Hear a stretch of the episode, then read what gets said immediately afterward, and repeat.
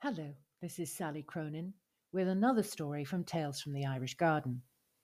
Last week, the royal visitors were treated to a wonderful feast and a night of dancing. Queen Filigree and Prince Ronan did not leave each other's side all evening, and rumours are rife. The betrothal gift. After the banquet, there followed two weeks of entertainment for the visiting monarch and his family. There were picnics, concerts, and sporting events that tested the strength and endurance of the courtiers and stretched Chef Marcel's culinary skills to the limit. Rarely were Queen Filigree and Prince Ronan apart, except for those few hours at night when they retired to their individual bedchambers.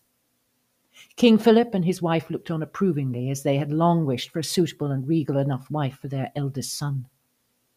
Queen Filigree might be a, quite a bit older than the prince, but in fairy lifetimes it was not sufficient to cause concern. Anyway, Queen Seren knew that her son planned on giving his bride to be a gift that she knew from experience would make any age difference unimportant. One evening, as the court prepared itself for an informal supper in the roots of the magnolia tree, Prince Ronan requested the chamberlain to convey an invitation to Her Majesty to join him for a glass of mead in the miniature rose garden. The Queen had already finished dressing for the evening, choosing something a little low key, as befitted a night of Irish dancing and accompanying shenanigans. The storyteller had sent over the dapper man with a gift of a white blouse and emerald and blue tartan kilt, set off with a pair of black leather ballet pumps.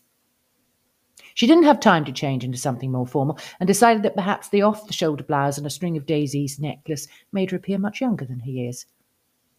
The look on Prince Ronan's face when she opened the gate to the rose garden was proof indeed that she looked ravishing. She walked towards him, taking his outstretched hand, only to be pulled into his arms. Breathlessly, she looked up into his sparkling green eyes, and within seconds she found herself kissed as she had never been kissed before. Reluctantly, the prince pulled away from their embrace, and taking her hand, led her to a corner of the garden, lifting away a green silk drape.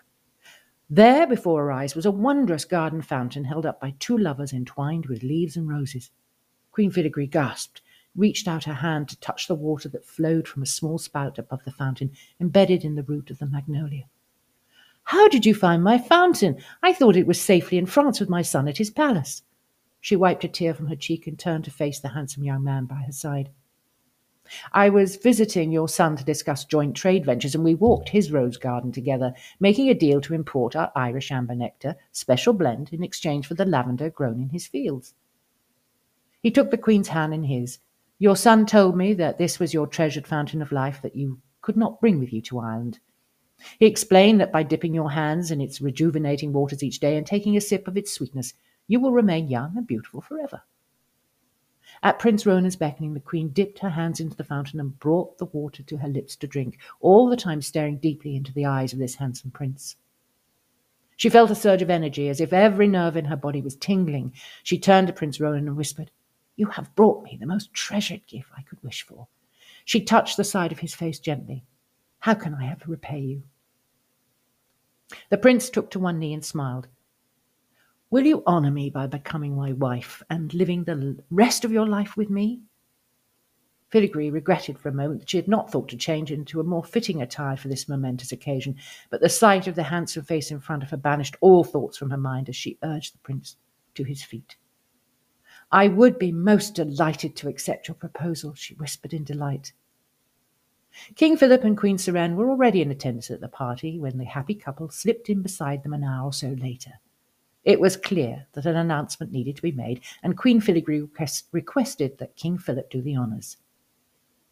The news was met with great excitement by her two daughters, despite their envy of their mother's handsome suitor. The little minxes recognized that they now would have a much more exciting social calendar to look forward to. Thanks for joining me today, and I hope you'll tune in next week for the wedding of the year.